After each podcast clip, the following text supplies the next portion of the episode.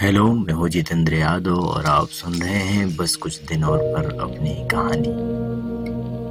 आज की एक छोटी सी कविता है। हम शोर से भरी सड़क पे तुम मेरा हाथ ऐसे छीन लेती हो, जैसे किसी जन्म तुमसे मुझको कोई छीन लिया हो, जैसे किसी माली को बगीचे से निकाल दिया गया हो, जैसे किसी फूल को तोड़ के कुचल दिया गया हो।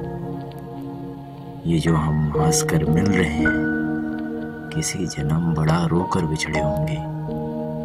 आखिरी सांस तक होके बिछड़े होंगे। किसी जन्म बड़ा रोके बिछड़े होंगे।